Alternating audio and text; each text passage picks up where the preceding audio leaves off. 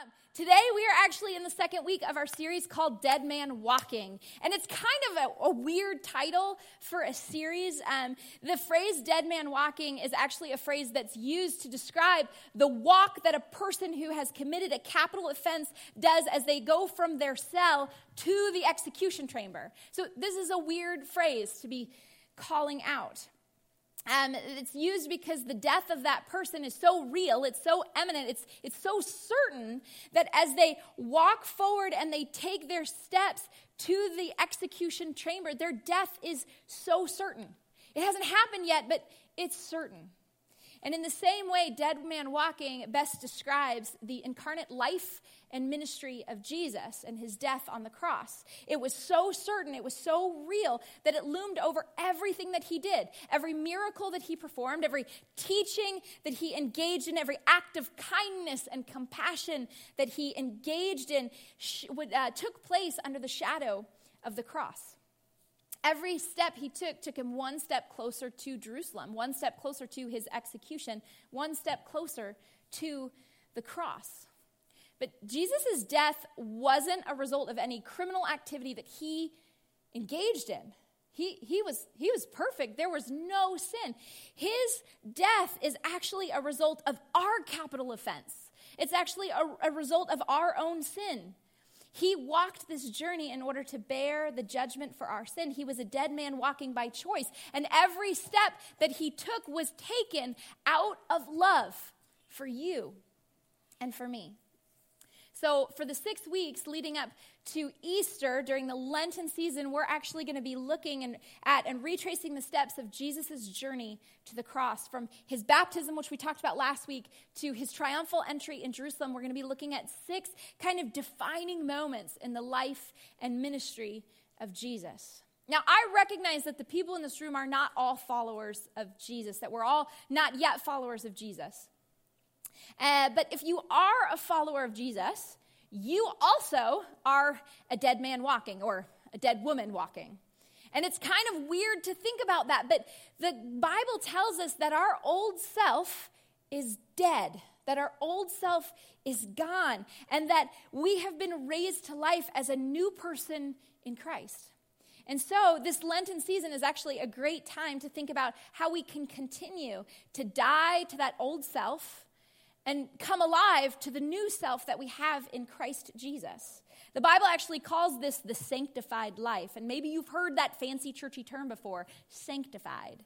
It really is just talking about that processes of as we walk through life, our old self, our dead self continues to die, and the new self that we have in Christ, the new life we have in Christ, becomes more and more life, takes over more and more parts of our lives.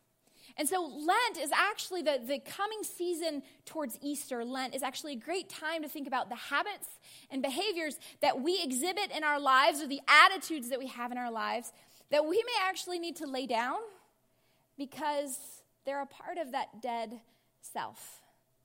But it also gives us time to also think about what are the habits and the behaviors and attitudes that we may need to pick up and incorporate into our lives so that that new life, that new self, can become more and more apparent. Now, as I mentioned before, last week we looked at the baptism of Jesus.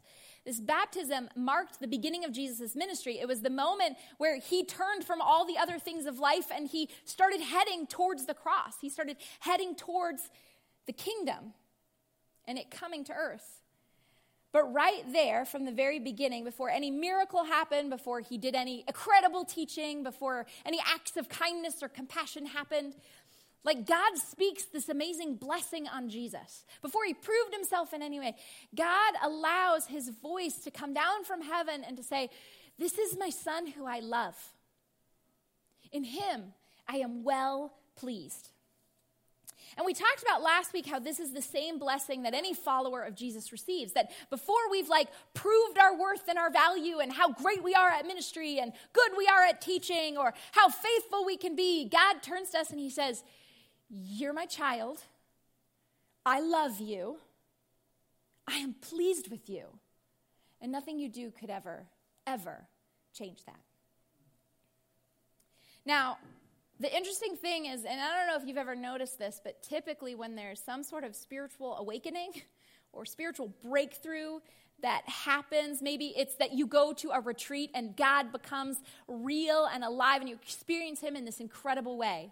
Or maybe it is the result of your actual baptism that takes place. Or maybe you read this incredible book that gives you um, insight to something, or hear a message that just makes God become so real. Anytime you have one of those powerful experiences, this awakening spiritual revelation, anytime that happens, it seems like immediately there, there is this counterattack and you fall into temptation, you do something really stupid, or someone around you does something really stupid, or, or your dog dies, or like whatever happens, and all of a sudden it feels like, wait, there was all this good stuff. We were flying high. Why am I now crashing and burning? Why is this happen? Now, I want to make sure you know that that's not just a coincidence. That's because there's an actual battle that is going on in our world. And as we read the story of the temptation of Jesus, we read this account of the temptation of Jesus. We get this upfront view to see what happens to Jesus so that we can better understand what is happening to ourselves, what's happening to us. So we're going to read this account together. It's from the book of Matthew in chapter 4. Then Jesus was led by the Spirit into the desert to be tempted by the devil. After fasting for 40 days and 40 nights, he was hungry. The tempter came to him and said, If you are the Son of God, tell these stones to become bread. Jesus answered, It is written, man does not live by bread alone, but by every word that comes from the mouth of God. Then the devil took him to the holy city and had him stand up on the high point of the temple. If you are the Son of God, he says, throw yourself down. For it is written, He will command His angels concerning you, and they will lift you up in their hands so that you will not strike your foot against a stone. And Jesus answered, It is also written, Do not put the Lord your God to the test. And again, the devil took him to a very high mountain and showed him all the kingdoms of the world and all of their splendor. And all this I will give to you, he said, if you will bow down and worship me. And Jesus said to him, Away from me, Satan, for it is written, Worship the Lord your God and serve him only. Then the devil left him, and the angels came and attended him. This passage that we read begins with this word then. And if you are engaging in reading scripture, if you're starting to dive into that, this is one of those words that I want to alert you to. Whenever you read scripture and you hear the word then, it often can be transfer, translated also as therefore. So all of this stuff, therefore, all of this stuff right? So Jesus gets baptized. The voice of God affirms him and says, This is my son. I love him. I am well pleased. Therefore, the Spirit led him into the wilderness. It's this clue that you need to pay attention. These stories aren't solo acts, they are connected. The baptism of Jesus and the temptation of Jesus are inextricably connected. One inevitably leads to the other. In Mark's account of this story, of these two stories, he actually inserts the word immediately to drive the point home. After his baptism, Jesus immediately was led out to the desert. After the Spirit fell on Jesus at his baptism, also immediately that Spirit led him out into the desert. The juxtaposition of these stories is reminding us that there is a spiritual battle that when there's a spiritual baptism, then there's a spiritual battle. First, there's a voice from heaven, and then there's a voice from hell. First, there's comfort. You're my child. I love you. I'm well pleased with you. And then there's conflict. First, there is strength, and then there is weakness. First, there is water, and then there is desert. First, there's spiritual refreshment, and then there is spiritual dryness. The two of these things, they go together. Now, that catches a lot of us by surprise. by surprise because we assume that the closer we are to God, the more we are being led by the Spirit, the more we have His peace and love influencing our lives. We think that the less conflict there's actually going to be, that, that life should be easier. And when we experience conflict and difficulties and temptations, we automatically think, well, it must be because I've done something wrong. I must have messed up somewhere. It must be because I'm not being led by the Holy Spirit. It must be because I've moved away from God. But actually, the opposite is often true. The more that God's Spirit and God's power and His strength and His peace are poured out into our lives, the more conflict and temptation and struggles there will be. To put it another way, if your life is actually void of conflict, that it's totally comfortable and everything is always fine, it may be because you're not attempting great things for God.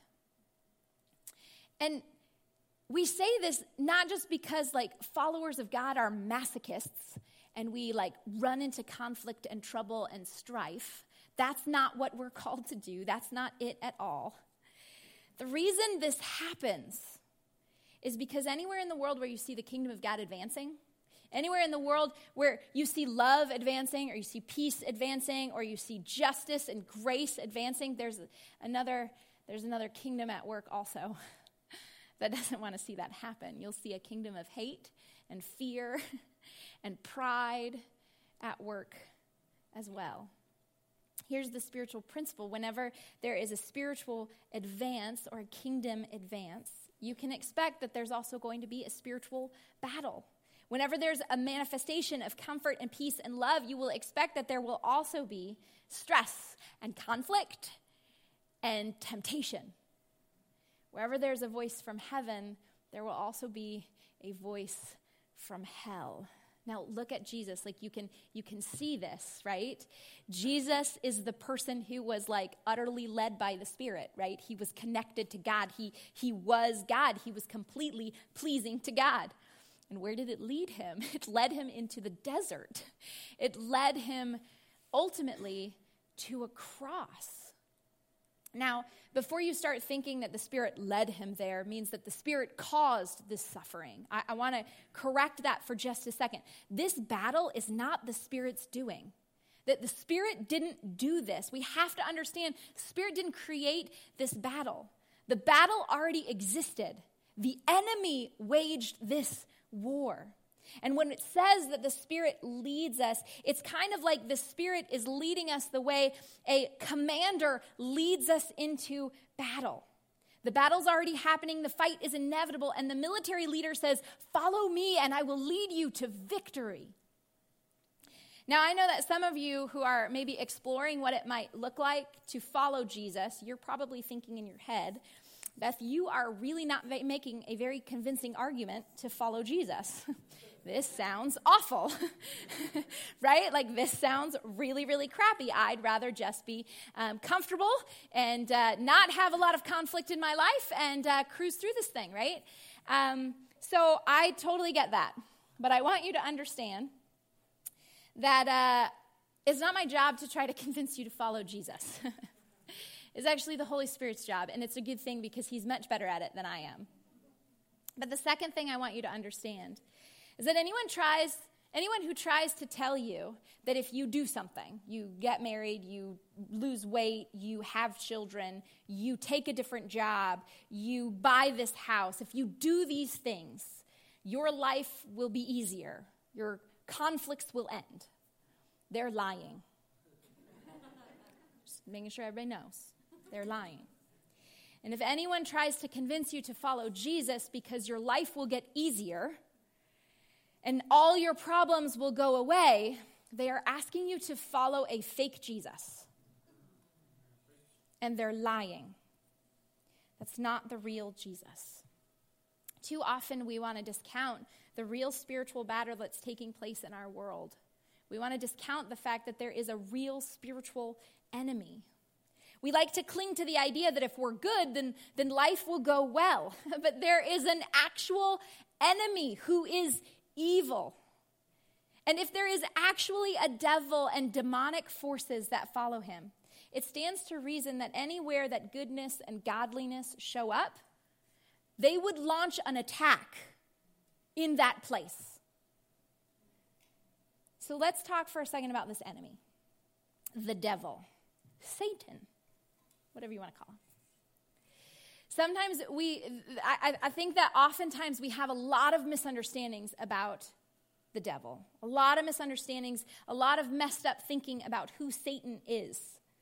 And we have to address first the images that we have in our head when we talk about Satan, when we talk about the devil. So I wanted to show you some of them. In the very early, early church, um, uh, in the first thousand years of the church, uh, there was this Romanesque style of, uh, of painting, which is often done in mosaic tiles and things like that. And this is how Satan was often uh, depicted. This is the three temptations of Christ, right? And so you have um, Satan tempting Jesus three different times in three different ways. And, and in this, the devil is oftentimes depicted as this like uh, reptilian sort of figure with wings, dark skin, and horns. He's depicted in these ways. And I've never seen a creature anything like that before.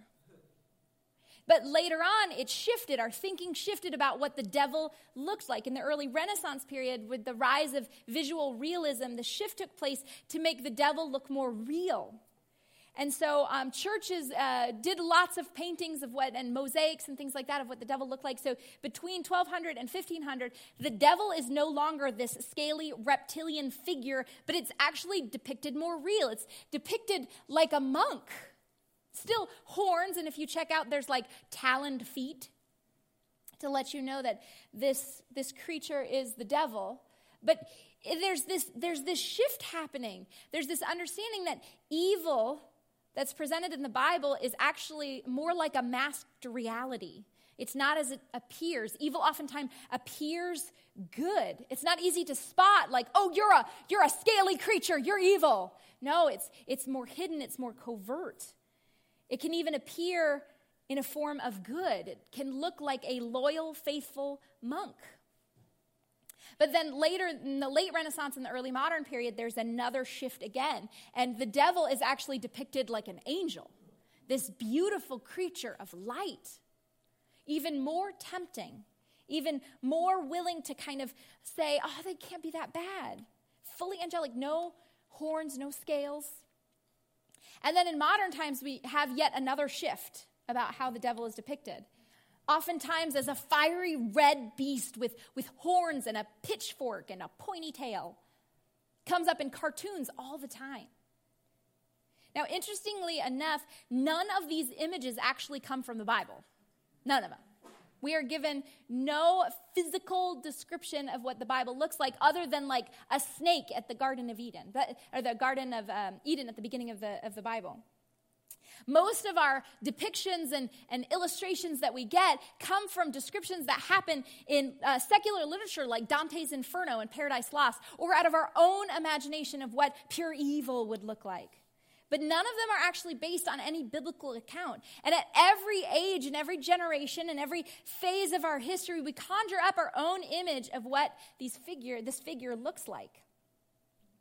Now, as well meaning as these artists might be, the problem with these images is that it makes the idea of the devil turn out to be just a fanciful character, like something that is just like in a fairy tale.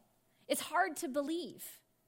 We've never seen anything like that, so, so it doesn't make it really real. Instead of us thinking of the devil as a real and personable, a personal force, we actually reduce the devil to a cartoon character. And we settle for the idea that evil is just an issue, issue of individual choice, social systems, psychological problems, and a lack of education. Now, if we took a vote in this room right now and we said, like, okay, raise your hand if you think the devil is an actual real force, a real and personal um, evil force. And if you're like, no, it's just kind of like there's evil kind of around, it's not real, it's not personal, it's just we make bad choices. If we were to vote, on whether you thought it was just individual choices and bad systems, or like, no, there is a personal and real evil, we'd split the room. Chances are, even here, 50% of you would say, real personal force, and 50% of you would say, no, it's just kind of like this floating thing and we make bad choices. That's what evil is. We'd split the room. We'd, if we took a vote who likes cilantro and who doesn't, we'd split the room just the same. Okay? So this is a hard concept. This is hard to get. Now, maybe you're on the side of the room that has a hard time believing in this whole devil thing. And if you don't believe in God, or more so, if you believe that God is just kind of like a good force that the universe has surrounding it, then it is really hard to believe that there is a real and personal devil that is at work.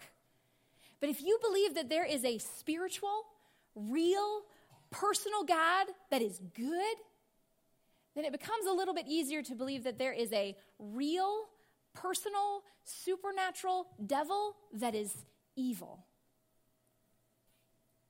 Now, in the biblical view of evil, in the biblical view, evil is complex and it's comprehensive. It's this force that is enormously powerful and incredibly complex. It's more than just a set of bad choices that people make. It's more than just bad social systems. It's more than just psychological problems or lack of education. The force of evil out there magnifies and complicates and bad things that are happening. Christianity says that there's more evil out there than you can account in the world than just adding up all of the accumulative effects of wrong or individual choices. And the Bible would say that you can attribute that evil to actual demonic forces, that the devil, the demonic forces, the devil and those who follow it. Now, the second mistake that we often make is that we give the devil too much time or not enough time. Either we obsess over the devil and we talk about the devil all the time, and the devil's there and the devil's there, and do you see that devil? That's demonic, and all those things. We talk about the devil more than Jesus, or we're completely naive to the devil. We're constantly surprised or disillusioned. Wait, oh my gosh, there's bad things, there's a battle coming. In Luke's account of Jesus' temptation, it simply ends this way. He says, when the devil had finished all this tempting, he left him until an opportune time. The enemy will always look for an opportune time. So don't be surprised by that. But the third mistake that we make when we're talking about demonic forces is we somehow think in our mind that demonic forces and powers are somehow equal to God's power. That God and the devil are waging this dualistic war, and we're not sure who's going to win because they're pretty much on equal playing field. But this isn't true. The devil is a fallen creature who is followed by lots of fallen creatures, and God is the creator of all the creatures. He is infinitely more powerful. And in the end, not only can God overcome all of them, but he certainly will. That is the electrifying promise of the Bible that blows through every page. We know that God is all powerful, and we know that the victory is His. But when we're in the middle of this battle in the here and now with this enemy, it's important to be aware of where the attack is happening so that we can be on guard, so we can pay attention, so we can put all of our forces to the front lines. And so when he attempts Jesus, tempts Jesus, he does it three times. He says this The tempter came to him and said, You're the Son of God, so tell these stones to become bread. Then the devil took him on the holy city and had him stand on the highest point of the temple. He said, If you're the Son of God, he said, throw yourself down, for it's written, He will command His angels concerning you, and they will lift you up in their hands so that you will not strike your foot against a stone. And again, the devil took him up to a high mountain and showed him all the kingdoms of the world and all of their splendor. And he said, All this I will give you if you bow down and worship me. This is the temptation. But do you see what Satan is doing? He's attacking Jesus' identity. Over and over again, he says to Jesus, If you are the Son of God, if, if you are the Son of God, do that. If you are the Son of God, do this. Turn stones into bread. If you are the Son of God, throw yourself off the temple and make him prove it. Jesus has been reminded in the last interaction, in the baptism of who he is, that his heavenly Father loves him, that he's his child, and that he's pleased with him. And now Satan is attacking his identity. He says, Well, if that's true, if what you heard was just true, then prove it by turning these rocks into bread. Then prove it by throwing yourself off of the temple. And he tempts Jesus to try to get him to do something to prove what Jesus already knows is true that he's loved, that he's God's child, that God is well pleased with him.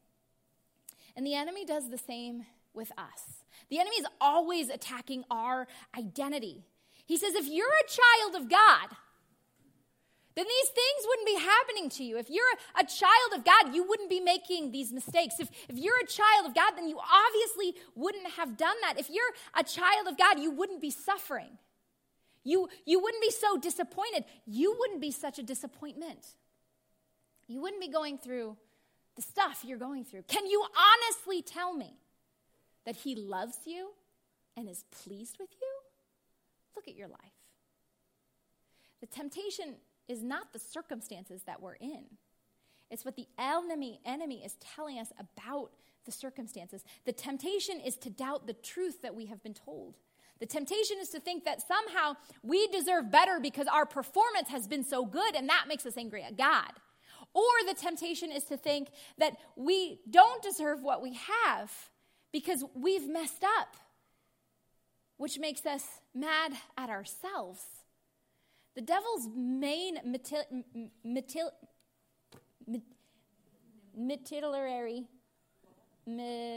army, like army, navy, military, thank you. I was stuck on that first syllable. The devil's main military goal is for us to lose certainty about our position with God, about our acceptance and our unconditional love that the Father has for us. If he can do that, he can keep us from believing that we're really loved and that we're really accepted. He, he will have us slide down into a posture of believing we have to prove our worth and our value and our acceptance, which just, just freaks us out. And then we have to grovel and then we just try to prove ourselves based on our moral performance, our goodness, and our efforts. If you think about your life and your heart as an engine, maybe, maybe a car engine, and you run on a particular fuel. And you have to have the right fuel in order to keep that engine healthy and going and efficient. You want to choose that fuel. But there's another fuel that we can run on. It's this fuel that actually corrodes our engine. It, it pollutes our and destroys our engine. It's this dirty fuel. And the dirty fuel is fear, and it's this need to prove ourselves. It's the need to be needed by somebody else. It's the need to express yourself fully without restraint. It's the need to be in control of everything. There are many, many fuels that motivate us to live our life. But there's only one fuel that is clean and can actually keep our engine going. There's only one fuel that will keep us from being disappointed and becoming weary, and that's God's love for us any other fuel will actually become demonic. It will be taken over by the enemy. It will be manipulated and corrupted until we start to break apart. And, we're, and whenever you're running your life on those fuels, Satan has you right where he wants you. The one thing he doesn't want you to run on and he doesn't want you to believe are the words that God says that you are his beloved child and that He loves you and that He's pleased with you. Because that will become a fuel for your life and your heart. So when these voices come, when these real and personal and evil enemy speaks to you, speaks these lies, do you know where to go? Well, when Jesus responds to this temptation, often what he says is, it's written. It's written.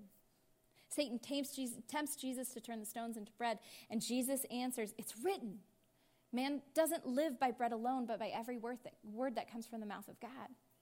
Satan tempts Jesus to throw himself off the temple to be rescued by angels, and Jesus responds, It is written.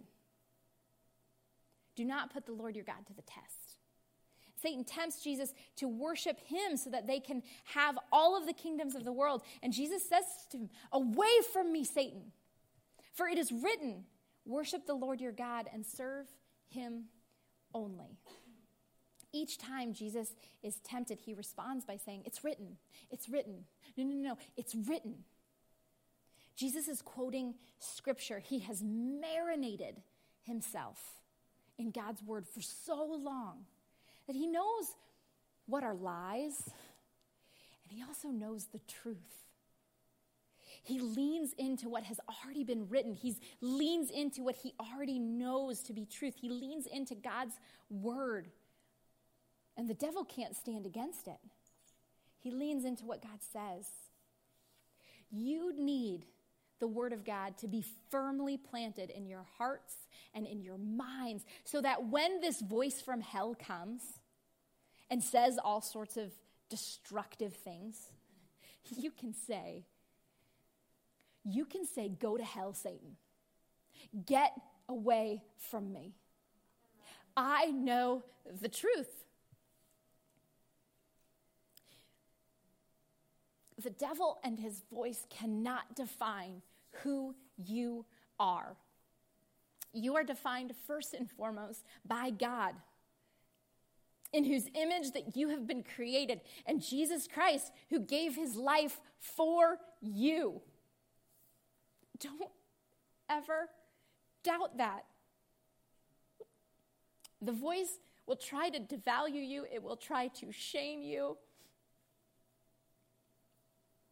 will try to degrade you and your worth and your value. It's evil. Do not listen to it. It will destroy you if you listen to it. I know that there are so many people in our community who are just going through such difficult circumstances. And the voice will come in the middle of that and they will sell you lies and they will tell you that all of the love of God is just a farce. It will tell you that it's all just an illusion. And you know what you need to do in that moment. You need to tell them to go away. You need to tell them to leave because they have been defeated. That Jesus has done away with them and they have no right to speak into your life. Do you believe that? Because sometimes I find it hard to believe. But this is how we survive. This is like discipleship 101. This is survival 101. This is it right here because there are forces at work against us. And the only way to conquer them is to cling to the truth of our identity that we have in Christ. And we have hope. We have a great hope. In the same way that the Spirit led Jesus into the wilderness and never abandoned him and never let him, the Spirit leads us and never abandons us and never leaves us. He will never leave us to fight our battles alone. He stands right with us, right beside us, saying, No, here's the truth. Here's the truth. You are loved. You are my child, and with you I am well pleased. This story is good news. This story is the truth that there is one human that already faced this battle and passed the test with flying colors. He won. He was tempted to doubt God's love, and he won. He walked securely in God's love even as it led him to Jerusalem, even as it led him to a cross, he continued to hold fast onto God's love. Even when all of the circumstances around him said, no, no, no, no, no, this love can't possibly be true any longer, but Jesus holds firm and he held fast. And when it seemed like Jesus' trust in God was all in vain, resurrection, life, death is conquered for him and for all of us. See, even when physical, even physical death does not define God's love because he has conquered even that. We don't live by bread alone, we live by the word of God that became human to us to communicate God's love for us through Jesus. Now, what we're going to do as a congregation during this next song is we are actually going to retell where Jesus demonstrated his love for us in, the, in history when he gave his life for us through death and through resurrection so that we can all have life. And every step of that was motivated out of love for you and love for me. Let's pray together.